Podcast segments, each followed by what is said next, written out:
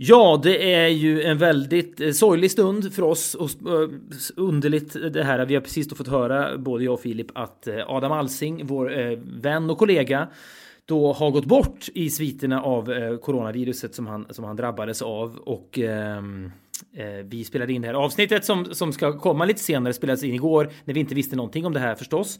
Eh, och, och vi lägger det här, lilla, den här, det här lilla pratet innan bara för att, för att förklara varför vi inte i senare i avsnittet överhuvudtaget tar upp detta i, ett, i, i vårt vanliga sorglösa samtal om ditten och datten. Ja, det, är så, det är naturligtvis ogreppbart att prata om något sånt här och att det är så svårt att säga någonting som känns eh, rimligt eh, eller bra. För att i grunden är det ju bara nattsvart och, och, och tragiskt. Och, och, vi vill naturligtvis eh, eh sända våra kondoleanser till Adams familj och vi, vi tänker på dem i den här fruktansvärda stunden eh, naturligtvis. Eh, och eh, vi, vi hade ju alltid otroligt kul med Adam och vi har ju umgåtts väldigt, väldigt, väldigt mycket med Adam genom åren. Framförallt i, i, i, i tv och radiosammanhang. Ja, men jag tänkte, han var ju den som egentligen var en av de första som gav oss chansen och tyckte att vi hade någonting att komma med.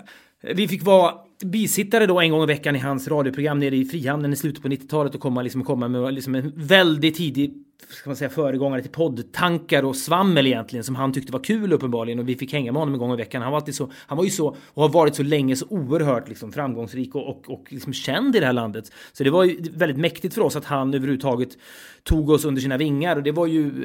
Eh, han var ju kanske Sveriges första då eh, tv-stjärna i, i kommersiell tv. Han började väl på TV4 och eh, eh, innan dess tror jag han hade väl varit då DJ bland annat runt om i Värmland och kanske i hela Sverige. Men sen fick han då chansen eh, med Agneta Sjödin minns jag i, i det där programmet som väl hette Vem tar vem? Och sen startade ju en karriär som har som ett tecken på vilken människa han var. Många kommer och går i tv, men Adam har ju från den stunden varit en väldigt eh, närvarande person i tv och radio hela tiden, vilket också naturligtvis inte bara vittnar om hans talang, men också om hans person. Han var en otroligt ödmjuk och anspråkslös människa. Och när, ja, det, det, är som, det är jobbigt att prata om det, men han var en eh, jävla snäll människa på alla sätt och vis. Och det slog mig varje gång jag träffade honom. Jag kommer ihåg när vi också var med i hans radioprogram ofta och man skulle kanske då göra reklam för en ny tv-serie från Kanal 5 som han alltid var generös nog med att liksom dela med sig av tid i sitt eget program. Men också hur kul man alltid hade. Han var också så generös ja. med skrattet. Ja, han, var, han var verkligen en sån här person. När man såg honom, sprang in i honom, så blev man alltid på bra humör. Det är liksom, det, alla har inte det. Det är liksom en gåva. Och han var så generös med den också. Och, och kunde alltid bjuda på sig själv.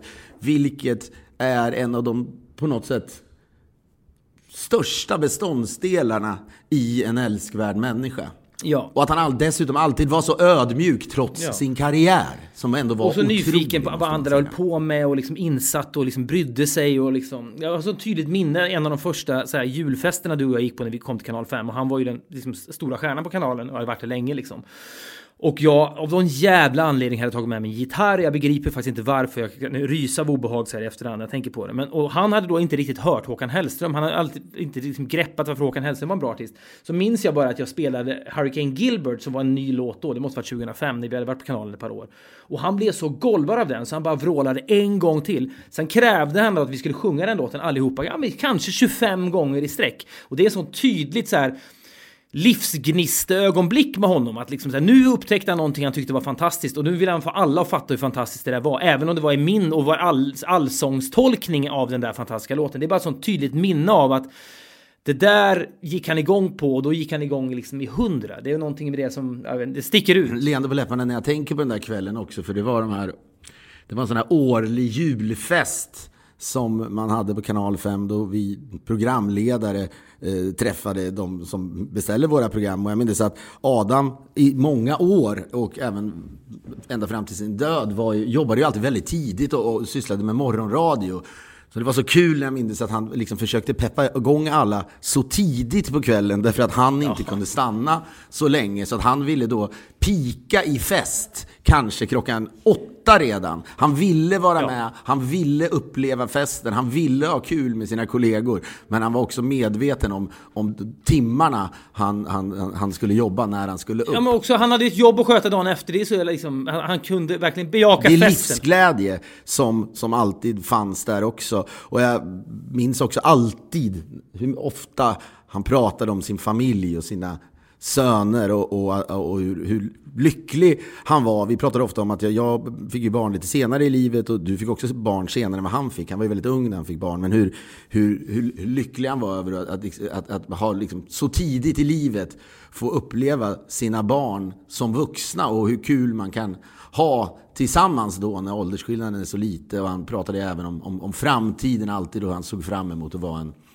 en, en, en farfar som mm. alltid fanns där. Han var en, en, en, humanist var Adam också och en ja. väldigt, väldigt Usch!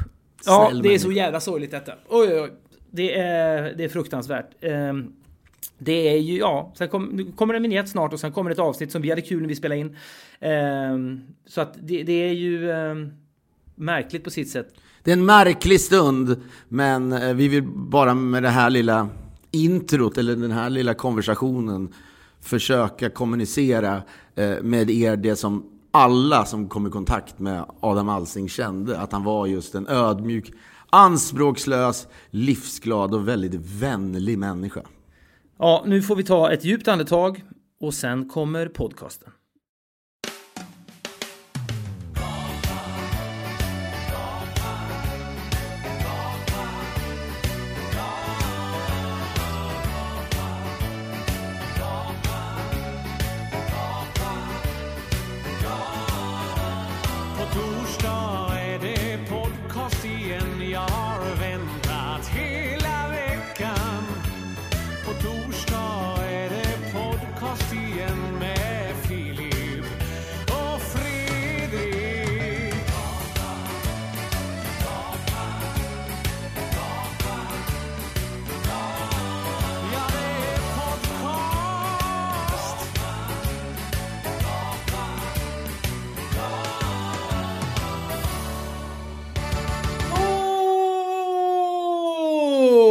Välkomna till Filip och Fredriks podcast. En medveten oktavsänkning där bara för att då jag tänker på våra kära lyssnares trumhinnor och då, det är alltid de har stått ut med genom åren. Det jag har plågat dem med, med den här vedervärdiga stämman. Jag ska försöka att vara mjuk, följsam, len, omtänksam idag. När vi än en gång slår oss ner för att då summera livet omkring oss, situationen omkring oss i cirka 53 och en halv minut. Jag och min vän Filip som jag undrar hur han mår. Men jag mår jag, någonstans, jag vet inte. Nu, du och jag har ju två ganska väsensskilda existenser just nu. Det är möjligt att svenskarna eh, upplever det som att, att samhället är nedstängt och att saker och ting är så jävla tråkiga just nu.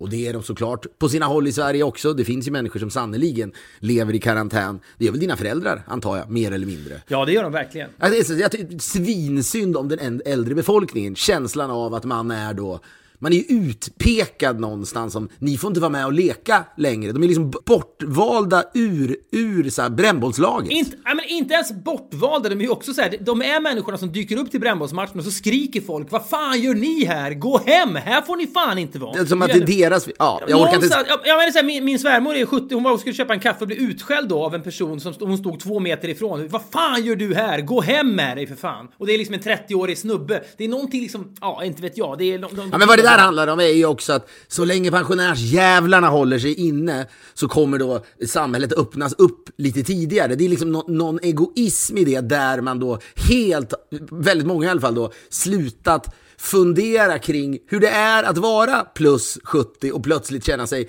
som, som min mamma sa som är här då, både liksom i riskzon och diskriminerad när man själv har liksom levt ett långt jävla liv. Och du vet. Man har byggt landet, gubben kanske dog för 14 år sedan, man sitter ensam i en lägenhet där Moraklockan ackompanjerar liksom dödsnedräkningen och så vill man gå ut och ta sig lite luft i, i liksom den, när det börjar närma sig vår och så står det en 30-årig snubbe och skriker gå hem för fan. Ja, men som min mamma läste någon, ni vet inte hur länge de blir kvar här, de kommer nog bli kvar en stund. Det känns skakigt att liksom placera dem på ett plan just nu. Så så vi får se hur länge det tar. Men då läste min mamma i morse såg jag när det var någon artikel, till och med var Agnes Wold, som väl själv är i riskzonen då. Denna, eh, hon är väl också någon epidemiolog eller någonting den. Infektionssjukdomsprofessor kanske. Jag vet inte. Men att hon, som där, de äldre får göra sig redo för att stanna he hemma då hela sommaren, kanske fram till årsskiftet. Jag såg min mammas ansikte när hon läste det.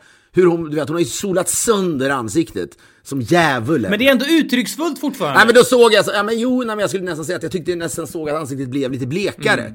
Men jag bara kände, så det är den absolut tristaste saken man kan läsa när åren också går. Man har liksom inte, då vill man inte att år ska kastas bort. Nej, gud, på samma nej, sätt. Men de är mycket, dagarna och, och, är mycket, mycket mer värdefulla för äldre människor än för liksom de 30-åriga snubbarna som står och vrålar på, i en kaffekö. Ja, men jag, jag, jag, tänkte på det när jag läste, inget fel i detta, men jag läste någonstans, eh, det var på Instagram tror jag, Jenny Strömstedt, journalisten, skrev något, något långt inlägg och man fattar att hon skrev det efter hon hade, har väl suttit hemma med sin dotter som förmodligen har suttit hemma och gråtit för hon ska ta egentligen då studenten i juni och sen verkar då den studenten bli inställd. Eh, det vill säga man, man får liksom inte springa ut och, och, och du vet, skrika på någon jävla skolgård och, och flak och, och, och även då kanske några folksamlingar med farmor och farfar och mamma och pappa och så vidare. Det här innebär att Otto Knows-remixen av Håkan Hellström-låten Din tid kommer kommer att sjunka på Spotify eftersom studentflaken inte kommer att kunna spela det. Otto Knows eh, klarar av det ekonomiskt tror jag. Kanske, ja.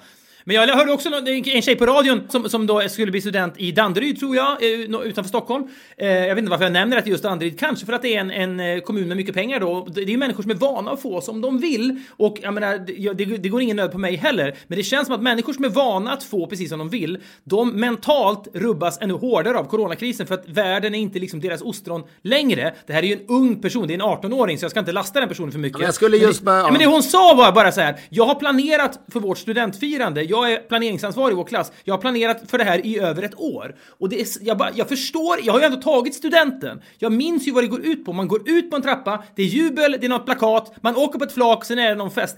Tar det 18 månader att planera? Det begriper jag bara inte. Kalla mig gammal. Ja, eller så var man väl... Jag, jag planerade inte heller ett år, men du var ju ändå liksom, du åkte väl rätt hem och drack kaffe med dina föräldrar och gick inte ut samma kväll när du tog studenten? Jag drack O'boy med mina föräldrar. Ja, alltså det, du var väl en annan typ av människa.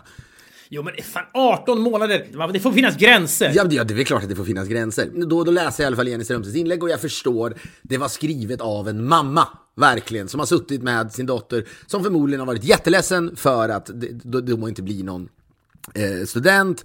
Hon skrev någonting, vad säger man till dottern vars studentklänning redan hänger upp, upphängd på en dörr? Det kanske du också tycker är konstigt att man gör flera månader innan. Ja, det, det kan man ju nog, det kan man ju faktiskt. Det, kan, det behöver, nej, det behöver väl inte hänga på dörr. Men då kallade hon det här, eh, att det här är någon slags signalpolitik, vilket jag antar att det är väl att man ska skicka ut signaler, att, att det blir som ett budskap till befolkningen. Ta det lugnt, följ restriktionerna. Jag fattar att, att i och med att jag lever i, en, eh, i ett samhälle just nu som är så, så tydligt. Nedstängningen är så tydlig. Det som är öppet är öppet. Det är så kallade essential eh, eh, verksamheter då. Och det är då med matbutiker såklart och det finns du vet sådana här delivery guys. Hur är det med så vaping och liksom gräsrökningsaffärer? Ja, de är väl, Medmen är öppet för att då, som, för att betraktas som också, alltså man tänker ibland att Sverige och USA är samma sak. Så jävla... Tänk dig sannolikheten att någon säger ja, ah, men gräs får man sälja. Det är, det är livsviktigt. Vi stänger ner samhället här i Sverige nu och det blir inga studentskivor, men gräs, finsmakad gräsrökarbutikerna, de är givetvis öppna för det är essential. Jag förstår att det finns cancerpatienter och det finns människor, depression, olika sjukdomar som givetvis röker för då att lindra symptom, men det finns också många människor som fejkar dessa symptom för att det är gött att röka gräs. Så är det Ja, men, men, verkligen. Och det, och det kan man, men samtidigt då så är även spritbutiker butikerna öppna.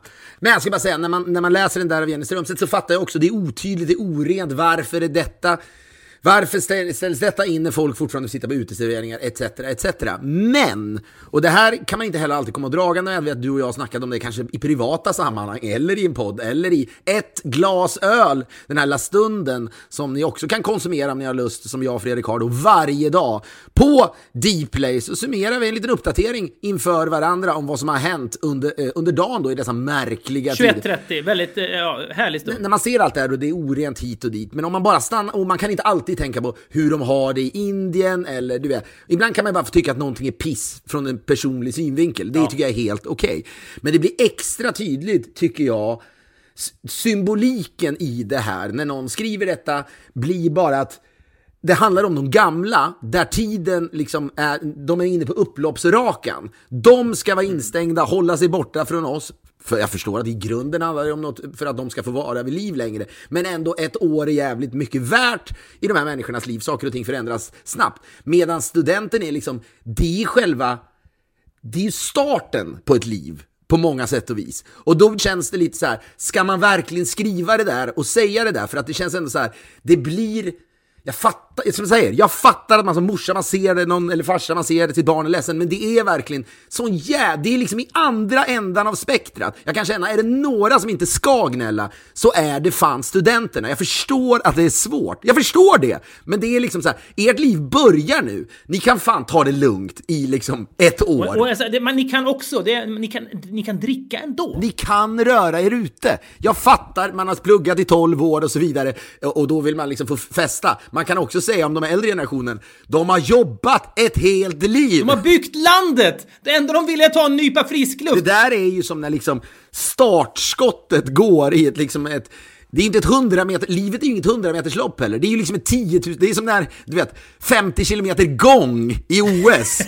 ja, den så jävla märkliga grenen. Vad hette han? Bo Gustafsson hette han va? Svensken som var bra, som Visst alltid blev det. Och diskad. är bedömningssport. Ja, men det är så här, bo, en fot måste hela tiden vara i marken. Det var väl, och fötterna måste liksom vara raka, eller benen måste vara raka när foten kommer. Det var massa så här bedömningsaktiga. Men det var också, det är väl någon diabolisk sport eftersom det kändes alltid som de här domarna. För ibland kunde man, man kunde ju sugas upp i det här om det var något OS, man hade kanske inget annat att göra. Eller så låg Bo Gustafsson fyra när det började, liksom, när, det, när de började närma sig slutet. Men det känns som att domarna alltid plockar bort den som ledde, som sen började grina. Alltså, precis, du vet, de skulle alltid gå in genom, de kom gående, nu kommer de gående mot stadion, så skulle de gå igenom hela tunneln in Ja. på, du, ja, precis innan de gick in i tunneln var det många som blev bortplockade ju. Ja, men man har lust säga, kunde du inte plocka dem efter 12 kilometer? De har haft samma gångstil i sju år! Måste ni vänta 49,3 kilometer? Ett helt liv har de tränat. Det här är liksom OS. Besvikelsen av att ha tränat i fyra år och sen bli bortplockad Ja. precis innan Men du har ju rätt i det. Jag har helt glömt bort detta. Denna märkliga sport, denna märkliga man då, Bo Gustafsson, som så ofta blev diskad. Han var också någon slags diffust medaljhopp. Man visste nästan ingenting om honom, mer än att ja, så har vi Bo Gustafsson förstås, som kan plocka medalj i gång. Just det, gång finns, tänkte man varje gång det var OS, eller ja, det var väl bara OS. Alltså jag skulle nästan vilja se en dokumentär om gångsporten för den är så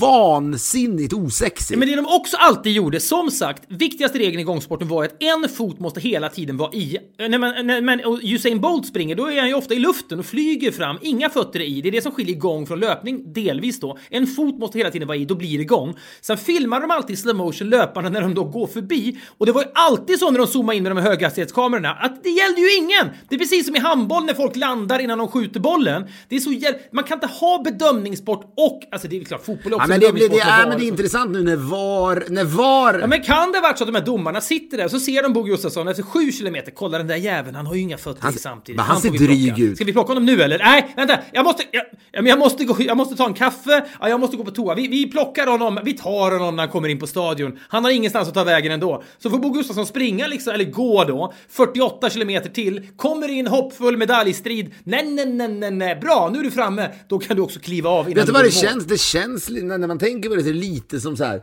gamla, forna liksom östblocket. Ah, den jäveln tar vi och slänger in i fäng- så här. Han, Det sägs att den människan har eh, liksom jobbat mot, eh, eh, så här, så här, mot myndigheterna, kanske liksom är, precis. klagat på någonting. Lite godtyckligt Jag får en jävligt dålig vibe av Bo Gustafsson. Ta bort honom. Jag blir, jag blir, jag, fan, man blir deppig när man ser honom. Jag vill inte se honom på upploppet. Ta honom när det är 600 meter kvar. F- 350 meter kvar. Plocka honom. Men eller, alltså, han, han säger så jävligt dryg, Bo Gustafsson. ja, ja, men då plockar vi honom bara. Ja, vi, plock, vi plockar den jäveln bara. Den där sporten breakade ju lite och det var nog ett av de OS Gustafsson var med var ju 84 i Los Angeles.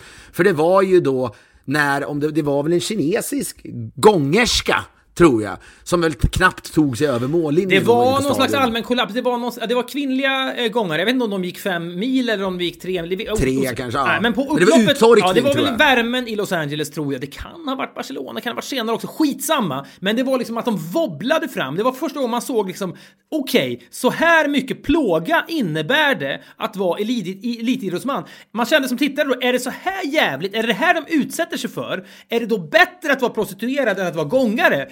Tillspetsat givetvis, men som de wobblade. De hade liksom ingen styrsel över kroppen överhuvudtaget. Och det var live så det gick liksom inte att klippa bort heller. Så kommentatorerna var ju helt tagna på sängen. De här trevliga Jakob Hård-figurerna som är vana att liksom kommentera. Nu vet, nu vinner den här personen, nu blir det tight på upploppet. Ja, här är en människa som håller på att dö. Fan vad spännande. Det var ju liksom något helt... Jag kan ofta känna en så jävla sympati för folk som väljer sporter som är så liksom solitära i grunden och så jävla osexiga. Och det kan väl inte vara så att Bo Gustafsson tjänar en spänn under sin Men så vad är den maximala finansiella uppsidan för Bo Gustafsson? Det är inte så att Nike kliver in, då ska han ju ha en otrolig... Red Bull sponsrar Bo Gustafsson och de här Nej, men du vet... Det är antitesen till han så här, Jon Olsson och sån här, du vet skid, sån här som åker sån här liksom sexiga skidsporter där de flyger i luften. Ja. Det är liksom motsatsen Gustafsson. Bo Gustafsson gnetar sig fram. Det är vad hans liv går ut på. Det är hans sport går ut på. Så går han runt till de här olika bolagen, Adidas, så här. Har ni lust att gå in med 10 miljoner eller? Till en man som gnetar sig fram? Nej, jag tror inte det.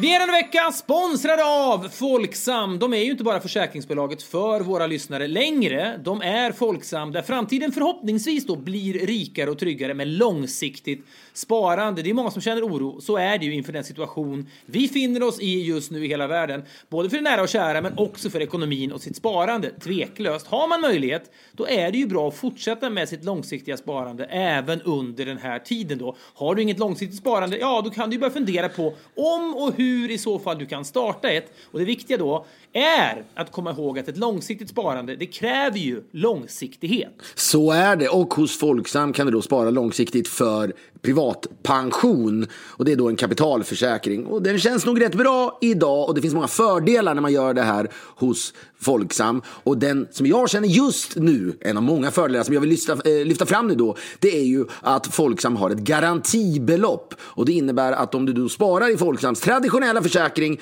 så skyddar man sina pengar eh, även vid en nedåtgående marknad genom att, då, att det finns ett så kallat garantibelopp. Och det betyder då att fyra femtedelar av ens insatta kapital ligger till grund för den här garantin oavsett hur marknaden går. Troligaste är såklart att dina pengar ökar i värde under en lång period. Läs mer eller kontakta någon av Folksams duktiga certifierade rådgivare för mer hjälp och för att göra en plan för din situation. Och vill du läsa, då är det folksam.se pensionssparande. Folksam.se pensionssparande. Vi säger stort tack till Folksam.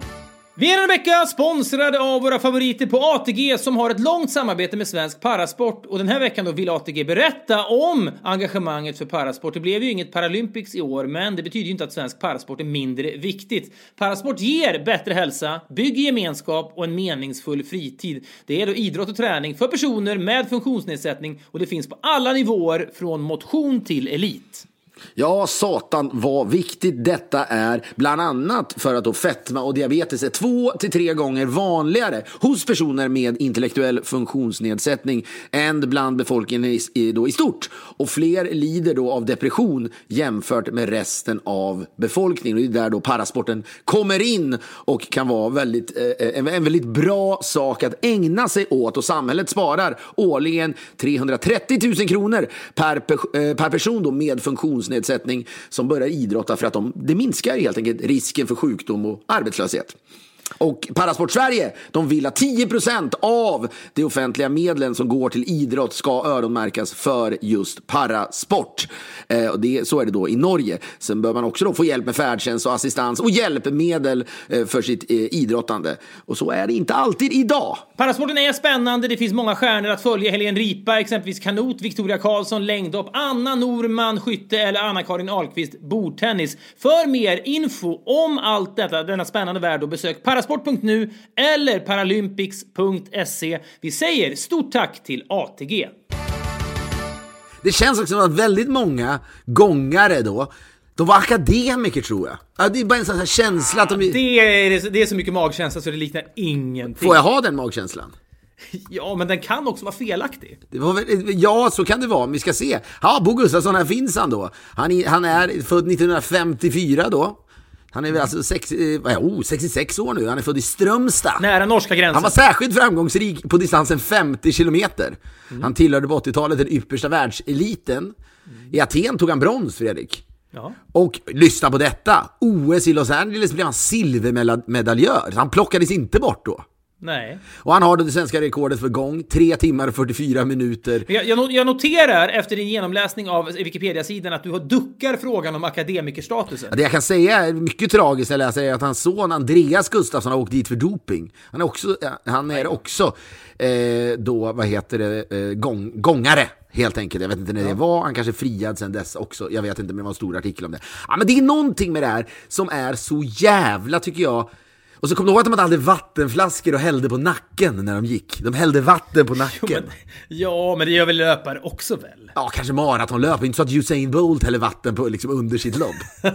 han skulle i och för sig... Såg att han la ut på Insta häromdagen bara när han vann något jävla VM eller OS-guld och var liksom sju meter före alla andra och skulle vara hashtaggen social distancing. Det är ändå snyggt när han är sju meter före alla andra i loppet och behandlar ett 100 meters lopp som social distancing. Och den typen av skämt behövs. Det behöver verkligen. Får jag bara säga snabbt, jag skulle bara nämna apropå det här med gamla människor och sättet att yngre människor beter sig mot dem, så är det ju inte så att vi i Vasastan, den lokala tidningen där jag bor vid Odenplan, den plockar väldigt, väldigt sällan innehåll ifrån. Det med, inte med speciellt stora förhoppningar. Jag ögnar igenom den. Men då ska gudarna veta att du, du plockar ganska mycket tidningar var du än är och ja. hittar inte sällan guldkorn i liksom, det skulle i princip kunna vara du säger Dressmans personaltidning skulle du girigt kunna kasta dig över ja, man vet aldrig, men det är precis, men det jag tycker är mycket roligare att kasta mig över jungfrulig mark när det gäller tidningar. Vi i Vasastan liksom dimper ner varje vecka, det är same same, det är någon som Jag minns att du någon gång girigt läste en artikel om Patrik Ekwall i någon sån här reklamfinansierad tidning som kom ut, du vet, i samband med att Båstadveckan ja, skulle dra igång eller någonting Ja, men det är kul också, det kändisar porträtteras i ett sammanhang där de inte räknar med att liksom bli lästa egentligen. De tänker att det där kommer att ligga i, i liksom hotellfoajéer,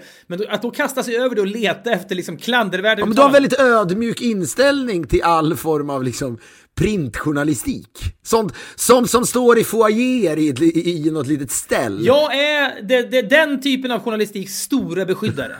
Ja. Och landsdragare. Ja, men, ja, men jag, kan, jag kan också förstå vad du menar med att du är hungrigare än vad jag är. Men det, ja. du plockar ju hellre en sån tidning, eller, det här har vi säkert pratat om, men en gång i tiden så hade vi en inslagsproducent för Under höjdare som hette, kallades för Steken.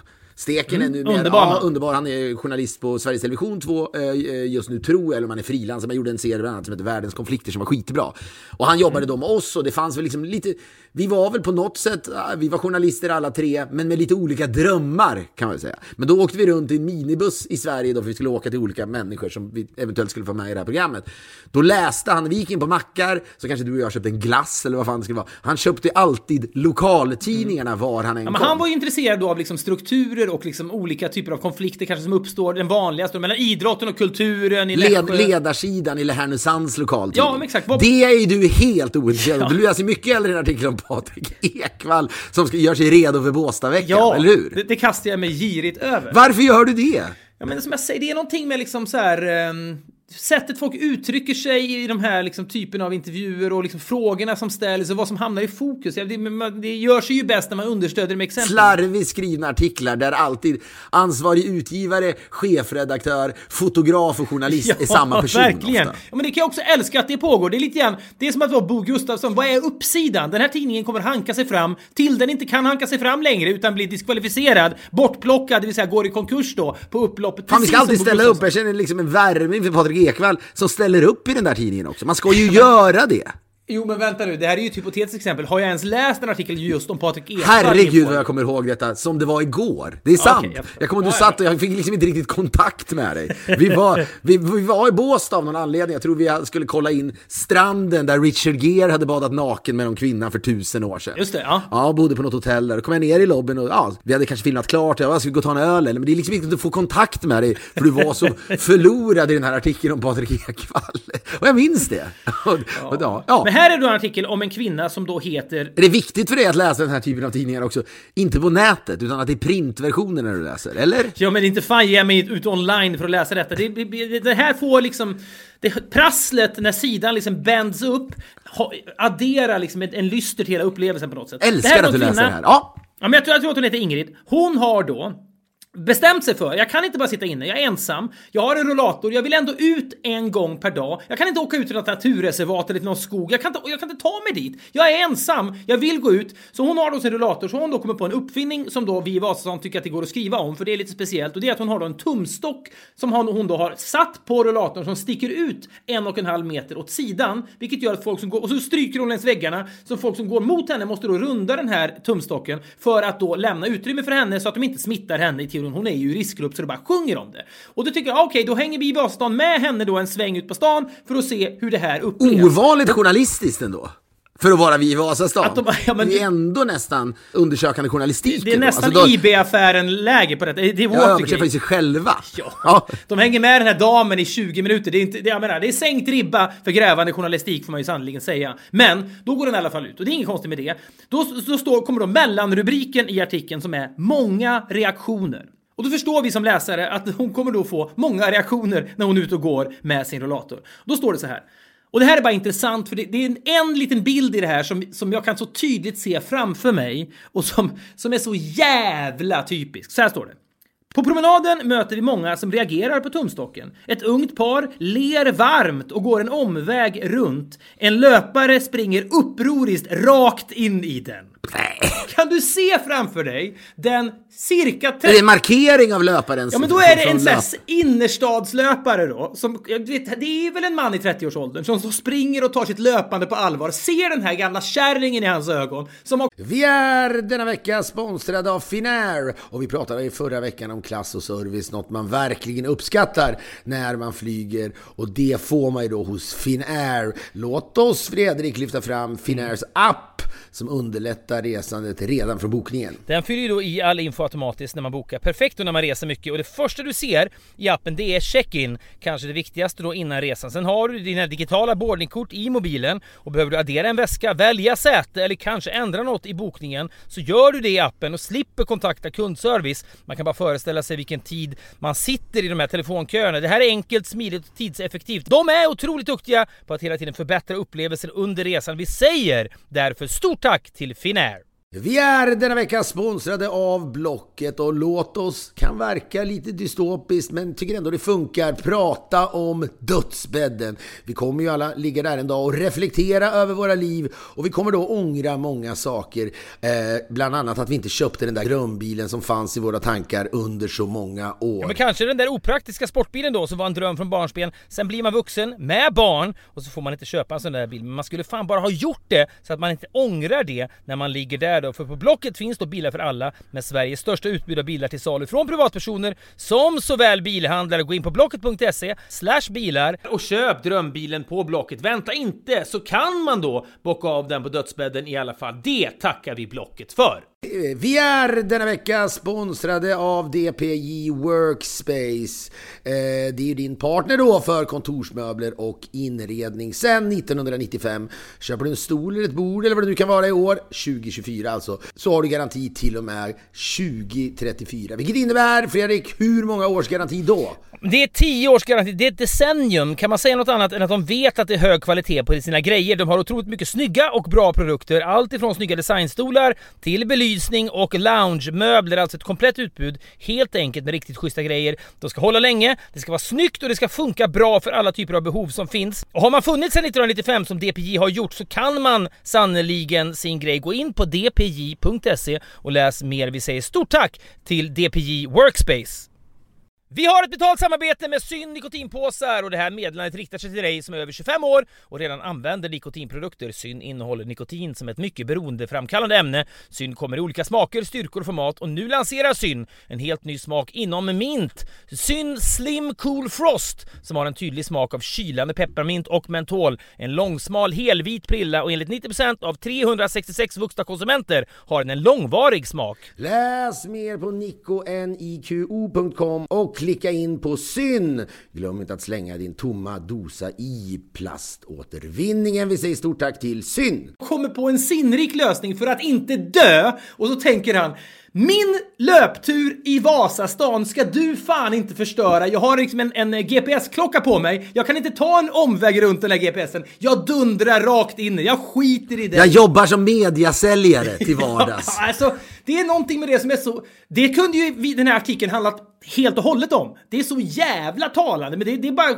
sköljer förbi en bisats. Det är det som är kul att läsa den här typen av ja, men jag tänkte, jag tänkte, det här tycker jag är intressant när man säger, för att man själv är, om man pratar om road rage, eh, du har ju vissa tendenser att du sitter och skriker i bilen, men du skulle aldrig, som jag kommer ihåg en gång när jag var yngre så var jag i Beaulieu-sur-Mer, där vi nere på somrarna, och det var dit, du vet ju, kan, man kan prata fördomsfullt och bara generalisera, men ita, italienare kör ju som svin, även fransmän. Ja. Det är ju liksom, det är bedrövligt hur de håller på. Ja, men det, med, med det adderade lagret, att det är cyklister, framförallt ute på landsbygden, det är cyklister överallt! De är liksom i 80-årsåldern, de cyklar på de här liksom snirkliga vägarna. Och... Ja, det är så Tour de France och Giro d'Italia-drömmarna, precis. Ja, Eller? för även om det är människor som är liksom i Bo Alltså Gustafsson-ålder, som han är nu, så sitter, eh, de vinglar liksom runt där, plus så dundrar de här liksom förarna omkring. Ja, det är så farligt så det inte Ofta i små bilar också. Det är sen, för att de, de, de vill, det finns ju inga parkeringsplatser, så folk älskar ju att ha några små bilar, liksom någon liten Fiat som de liksom maxar och kör så fort de kan. Men jag kommer ihåg att jag stod i någon korsning där och så började två människor liksom bråka med varandra. Det var någon jävla liksom stockning, kanske trafikstockning.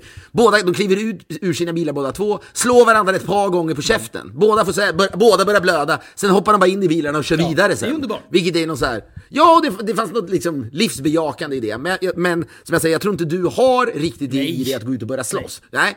Men när jag ser sånt där så önskar jag kanske att man hade det i sig, att man skulle vilja stanna handen här, liksom, springa i fatt honom, fälla krokben på honom, sätta sig på honom och sen ändå kanske slå honom ett par gånger på käften. Att det, man, man skulle liksom man har ju inte det i sig, men möjligtvis kan man skrika någon gång till någonting. Ja, men det där... Man kommer på det, det för sent, man blir för överrumplad. Hade jag varit liksom, gått bredvid den här Ingrid som går där med sin tumstock, hon kämpar på, hon har byggt landet i teorin och så går hon där för hon vill ha en nypa frisk luft. Och så kommer den här mannen förmodligen, eh, jag vill inte göra någon jävla genusfråga av detta, men han, han liksom dundrar fram med magnifik hållning. Han har sitt liksom 4,05 tempo, eller vad fan man nu har för tempo när man springer i stan. Och så dundrar han fram, så ser han det här hindret. Nej, det där är inget hinder för mig mig. Jag springer rakt in i skiten. Det spelar ingen roll för mig. Det är någonting i det som är så jävla bedrövligt alltså. Det är ingen stor sak. Det finns värre saker i världen.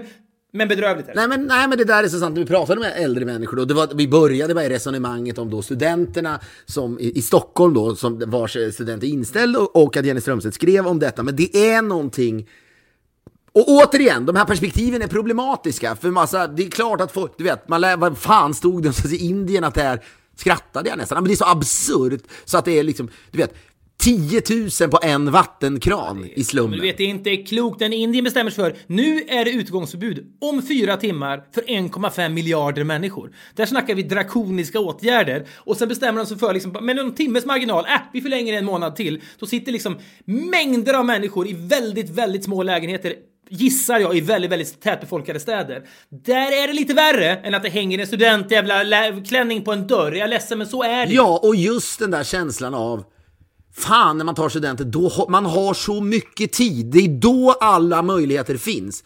Så, så här, då startar, startar livet och om det då om, smitt, liksom, om smittorisken minskar lite grann för att de gamla då som har byggt landet ska kanske få leva lite längre, ja, då blir det ändå väldigt svårt. Ja, det är någonting med mig som får, vi pratar så ofta om gamla människor, att de har byggt landet. Fan vad coolt om man såg en sån här Ingrid-figur som går med rullator med en tumstock som sticker ut en och en halv meter åt sidan för att folk ska runda henne. Så har hon en, en, en message t-shirt där det stod By the way, jag har inte byggt landet. Det hade varit så kul med gamla människor som bara äh, landet har jag inte byggt. Jag har ärligt talat tagit det jävligt lugnt. Nu har jag blivit gammal, men kom inte att tro att jag har byggt landet. Det behöver ni inte lägga på mig, för det har jag inte gjort. Ni kan tycka om mig ändå, men jag har fan inte byggt landet. För vi har en tendens att tycka att alla gamla människor har byggt landet. Men det är också den här, käns ja, men den här känslan, jag kom ihåg att skolåren kunde ju vara plågsamma, man tyckte det var trist att gå i skolan, man hade ångest, man visste inte vad man skulle göra senare i livet.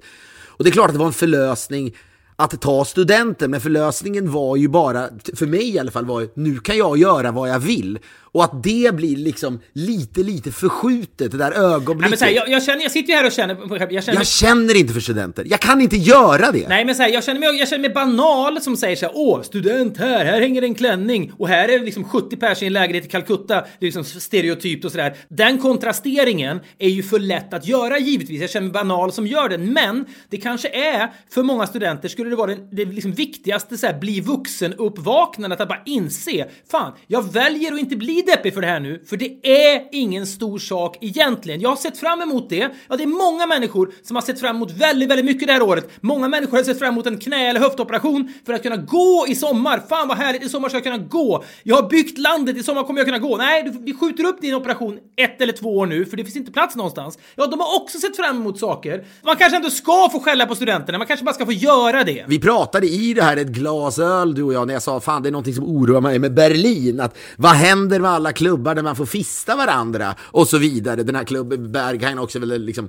de står, någon liksom ägare står och, det finns något, något dansgolv där, man liksom, där en ägare står och pissar mot mm. dem, eh, liksom uppifrån och så vidare. Och då din tes var, och jag var orolig för att jag tycker Berlin är en fri fågel och någon slags symbol för hur härlig mänskligheten kan vara. Jag vet, det är absurt att, att, att detta i min värld illustreras genom att man får fista varandra var som helst. Man kanske får fista varandra inne på Brillo i Stockholm också. Jag vet inte om någon skulle stoppa det. Men jag antar att det är förargelseväckande beteende om du skulle liksom gå in på Tranan och fista mig. Jag antar att det skulle vara som man säger i England, frowned upon. Ja, men det, jag tror till och med att det kanske är förargelseväckande beteende. Att det kanske, man får inte göra det på allmän plats. Det. det är väl många platser man inte får det på, men inne på de här klubbarna i Berlin får man säkerligen det. Ja, det uppmuntras ju okay. snarare. Ja. Naturligtvis. Ja. Det var som jag var på en klubb i Milano där det, där det stod Skynda dig, du är inte ensam om man vill dra cola. Skynda dig? Vad menar du med det? Alltså... Ja, men folk blir kvar inne och håller på att dra cola. Liksom, alla är sugna Jaha, på de är inne på toa kanske, när man står och drar cola så står det så här. Dra gärna i dig ditt kokain, men gör det fort för det är fler som vill ja, in. Ja, och det är ju också,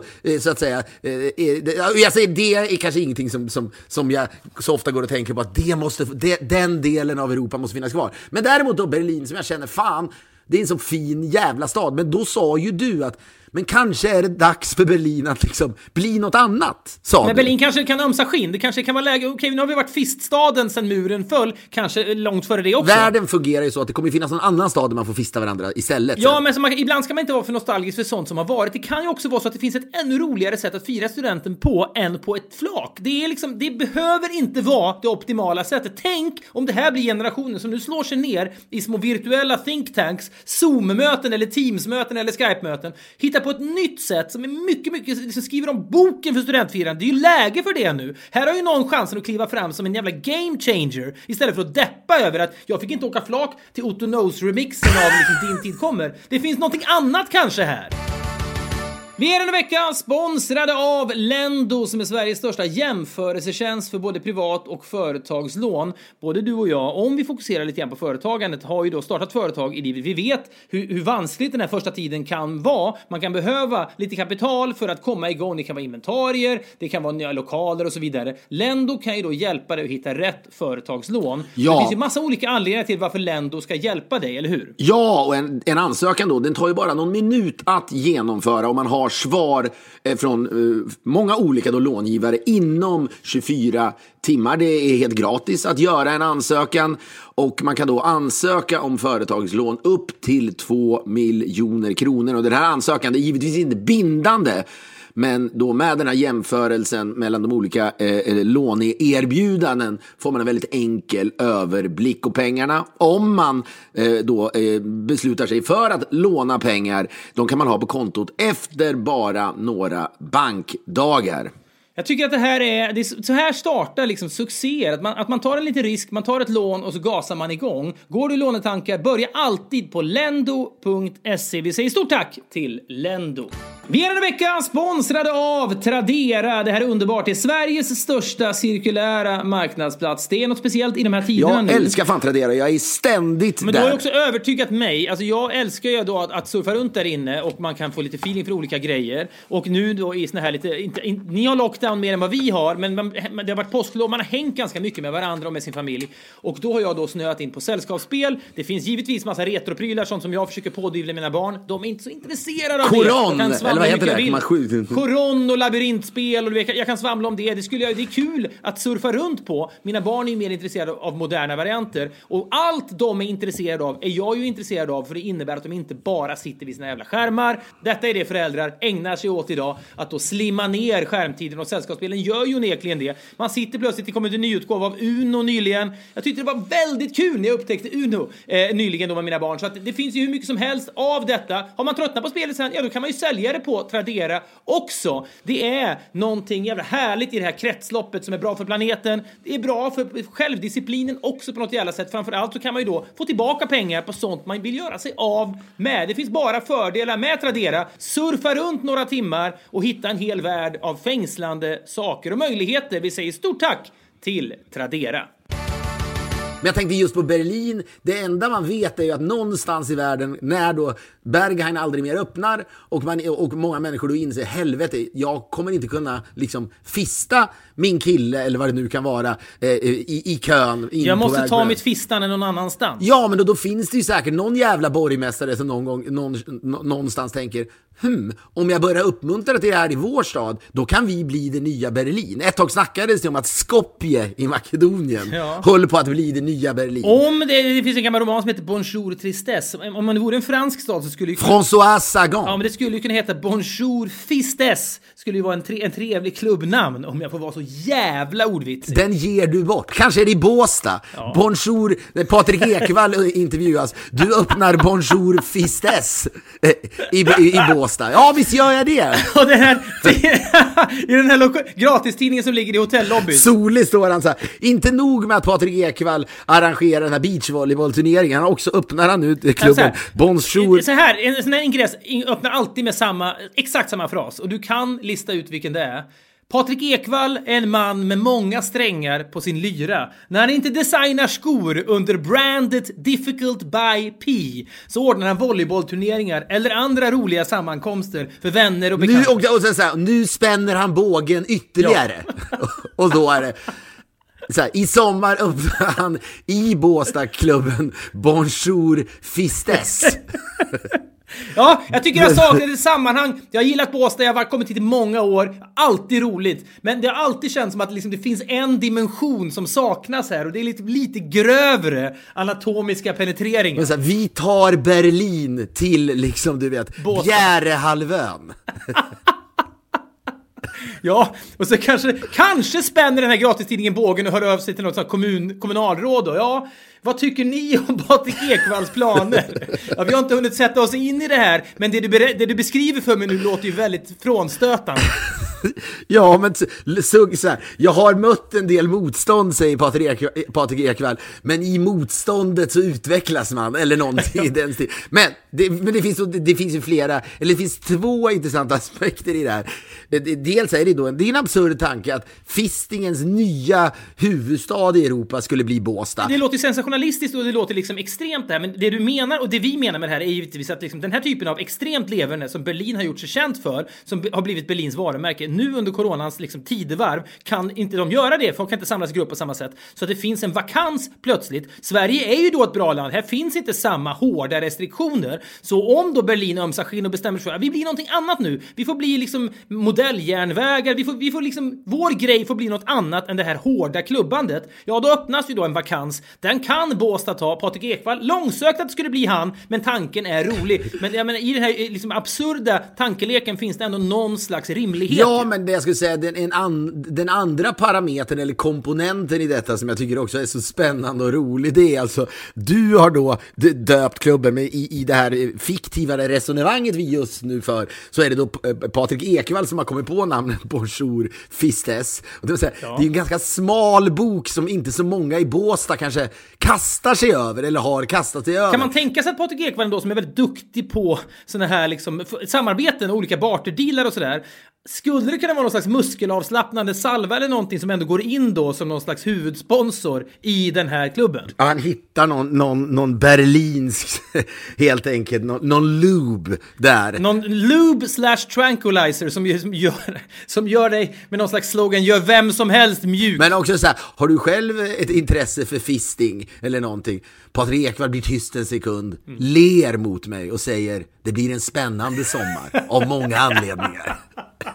Och man kan mellan raderna förstå, han är inte minsta inte, han är bara egentligen krass här. Han ser en kommersiell Ja men det kommer också, det, är så här, det kommer ju i grunden skaka om infrastrukturen i ja. eh, Båstad eftersom det kommer ju också börja skrämma iväg folk. Det finns ju risk att ja.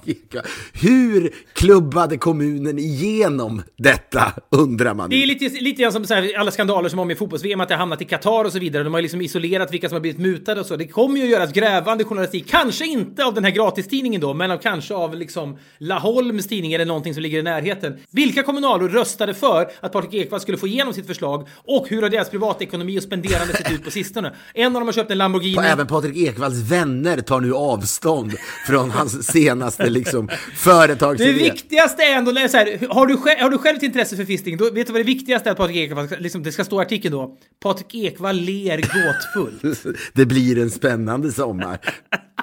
Men det här, det här var ju en, en, en fiktiv, en fantasi, vi landar ofta i sånt, som då föddes ur det här eh, eh, att skinnömsningen som... Ja, den skinnömsningen som Berlin kan komma behöva göra, men även studentfirandet skulle behöva göra. Ja, men kanske i svallvågorna av corona så kanske det är det vi kommer så här, omfamna efteråt och, och, säga åh, det där hände ju då. Vad intressant. Men jag, tycker, jag tycker att det är någonting med de här tiderna när folk liksom får se okej, okay, hur ser förutsättningarna ut nu? Hur kan vi innanför den här boxen tänka och göra saker annorlunda? Jag tycker det är kul att du och jag varje kväll lägger ut en Skype-sändning live på Dplay då, och det här är Klas Öv jag pratat om tidigare. Det är ett annat sätt att göra TV som vi inte har gjort tidigare. Jag tror inte det går att göra det riktigt utan corona, för det, är liksom, det finns i skuggan av corona. Men i ett fotbolls-VM så skulle du och jag kunna ha en talkshow varje kväll där du och jag bara summerar. Kostar ingenting att producera. Vi lägger upp, titta på oss om ni vill, eller skit i det det den typen av liksom lekfullhet och uppfinningsrikedom går ju att applicera även på studentfiranden givetvis. Det behöver inte stås på ett flak. Det som också är flaket någonstans är ju att den inte alltid skapar så, så, så, så trevliga scener. För det är, ju, det är ju den där känslan, här står vi. Och det är också, i grunden är det ganska jobbigt tror jag som pensionär, att se ett studentflak. Det ska väl pensionärerna ah, kunna i, leva med. Ja. Men jag säger ändå... De har byggt landet, de har sett Hitler liksom rasa fram genom Europa. Inte genom Sverige, men rest, genom resten av Europa. De klarar De det. har inte sett Hitler, många av dem. Hitlergenerationen är väl nästan borta. De som på allvar har sett Hitler. Jag bara romantiserar lite. Jag måste dra en historia till som är lite ljusare då, egentligen, om min mamma också. Som sagt, de är här. Väldigt trevligt. Jag har faktiskt börjat, jag och Agnes har börjat intervjua dem på kvällarna och skriva ner. Jag vet inte vad det ska leda till, men du och jag har ju pratat om det skulle kunna finnas någon slags dramaserie om familjen Hammar. Det är kanske folk som känner nu, va? Ska han aldrig släppa det där? Ah, vad fan, vi får se. Är det, bra, är det bra så är det bra. Och, och det finns massa jävla roliga historier som, som eh, de berättar om sitt liv. Det roliga, enda, enda historien från min uppväxt, enda som finns är att min pappa gick omkring och visade kuken. Ja, det, det snackade vi om igår faktiskt. Att mamma hävdade att hon inte alls gick runt och var naken så ofta. Var det inte Fredriks pappa, sa hon. Det är det enda min uppväxt har i form av liksom skildringar av dråpligt familjeliv. Ja, men man har kompisar hemma, kollar på Rymdimperiet, slår tillbaka, pappa står naken bakom och när alla vänder sig om så står han med kuken i vädret. Det är liksom den enda historien jag har. Sen tar det slut. Ja.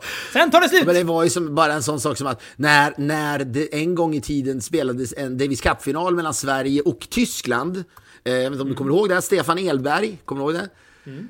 Gud, ja, och han mötte då i någon match, jag menar att det var söndag kväll, avgörande singel. Och det var mm. då Stefan Edberg mot en kille som heter, det här råkar jag komma ihåg, jag tror han hette Mikael Westfall. Kommer, kommer, kommer mm, du ihåg det namnet? Då?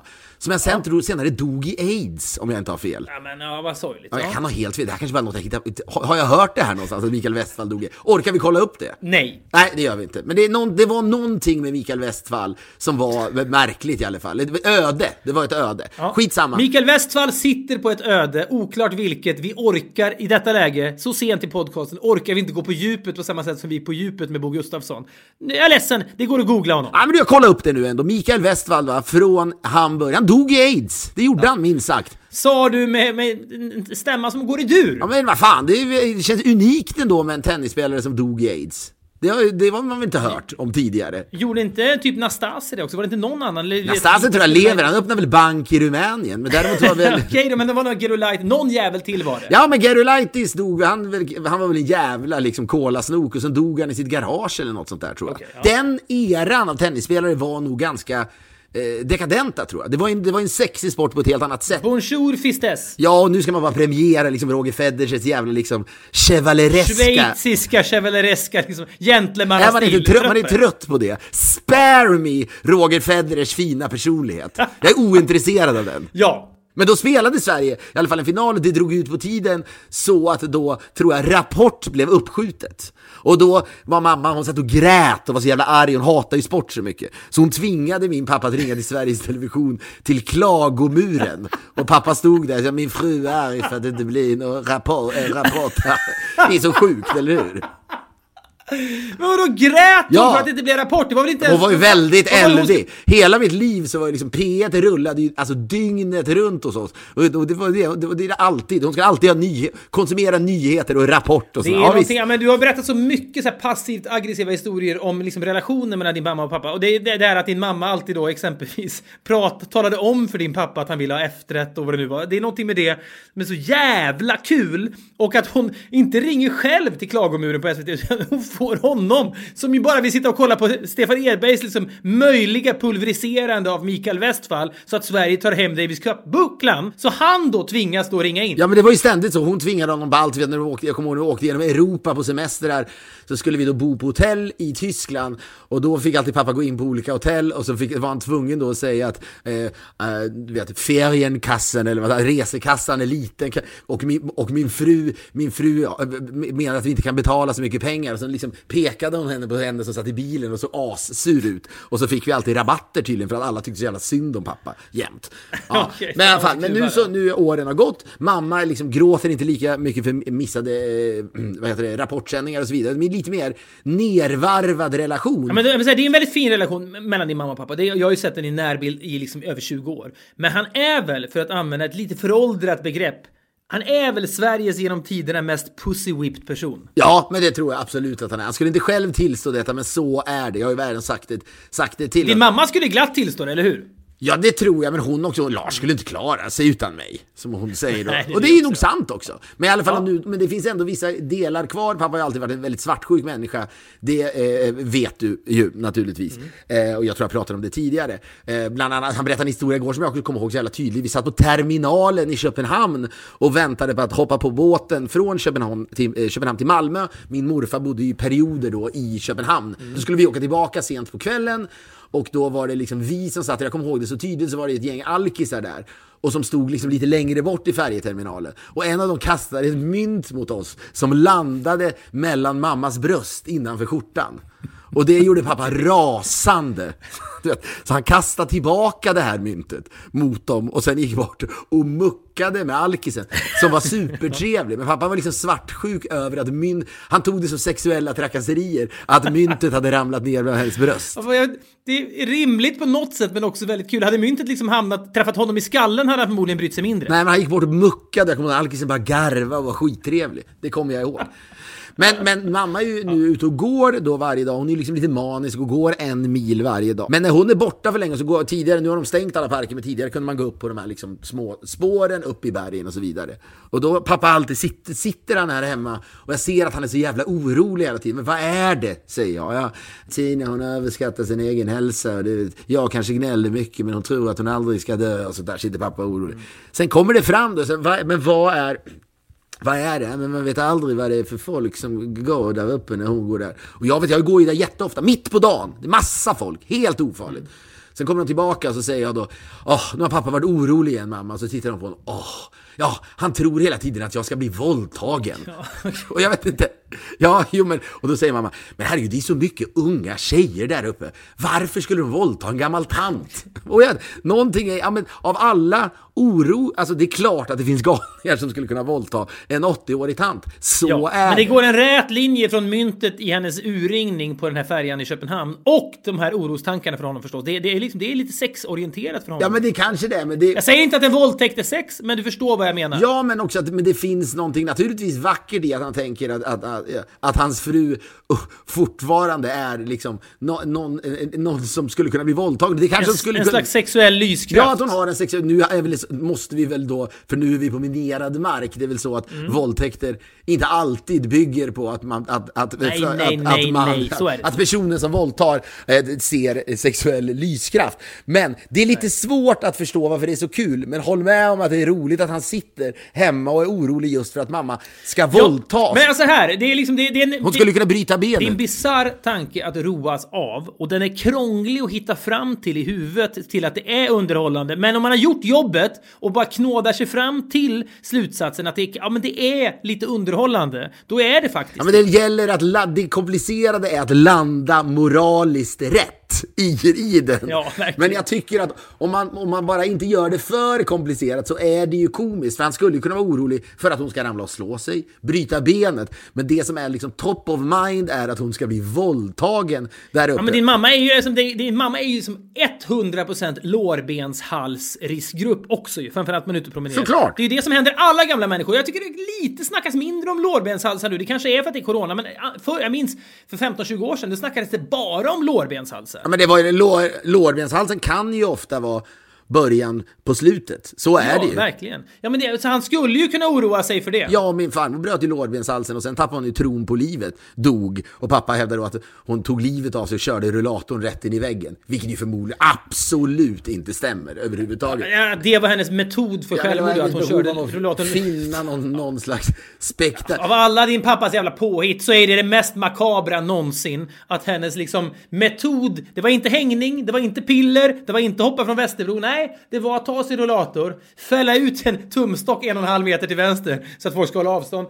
och sen bara gå in i väggen och därmed dö. Ja men det måste ju vara något, det är också rent praktiskt är det ju märkligt, men då är det en slags någon rekyl då, liksom att hon faller bakåt när... Ja, när för det är ju ändå, det är ändå rullatorn som når väggen före henne. Ja, så, så det är ju, det, det är osannolikt att det var... Har du försökt få din pappa att liksom precisera dödsorsaken någon gång? Nej, han menar väl att hon ramlade då som en konsekvens av det där och tog livet av sig. Men alltså, så här, sitter och pratar, bara den där historien om våldtäkten är ju så att säga kontemporär och jag som sagt var, när man man har navigerat rätt, någorlunda rätt, så är det komiskt. Och så satt jag, vi har ju pratat om det här, och så satt jag och tänkte, du vet, man sitter och tänker på startscener i så fall. Ja, hur börjar en sån här serie? Då börjar jag prata, jag mindes nämligen att hela familjen biktades ju hemma då.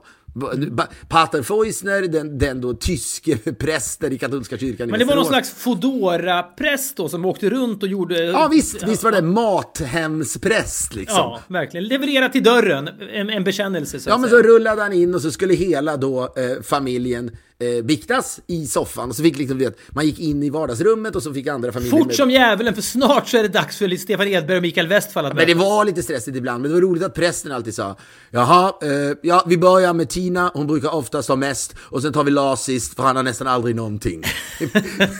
är, det nästan, är det inte tystnadsplikt på det? Det är nästan på gränsen. Ja, men det var, det var då alla i softa förr eller senare i livet. Men det var något så roligt i tanken på att han, han tänkte, ja mamma sitter där och har jättemycket att prata om naturligtvis, hur mycket hon har skällt ut pappa och så vidare. Men Lars, han liksom, det finns ingenting han behöver bikta sig för, för han är så jävla snäll. Någonstans finns det en startscen i en serie med en Otroligt hel familj som Jättebra. ska bikta sig med en, en präst som kommer inrullande. Ja men så är det, men det, och det är ett sätt att ägna den här eh, karantänstiden nu, om man nu, jag vet inte fan ens, jag pallar knappt säga att jag sitter i karantän, för karantän skulle ju kunna vara när min mamma, mamma och hennes föräldrar satt i en kyrka 1944 och hade flytt. Min karantän, ja visst, jag har lite, det finns lite mindre att göra här än vad det finns i Stockholm. Men det jag då kan gilla är att man plötsligt sitter med en dator och börjar intervjua sina föräldrar. Det är, det är också en positiv, jag har ingen aning, det kanske inte leder till någonting, men det är ändå kul att, att, så att, säga, att se allt det där, få höra historierna om att pappa åkte dit ständigt. Här kommer inte jag ihåg,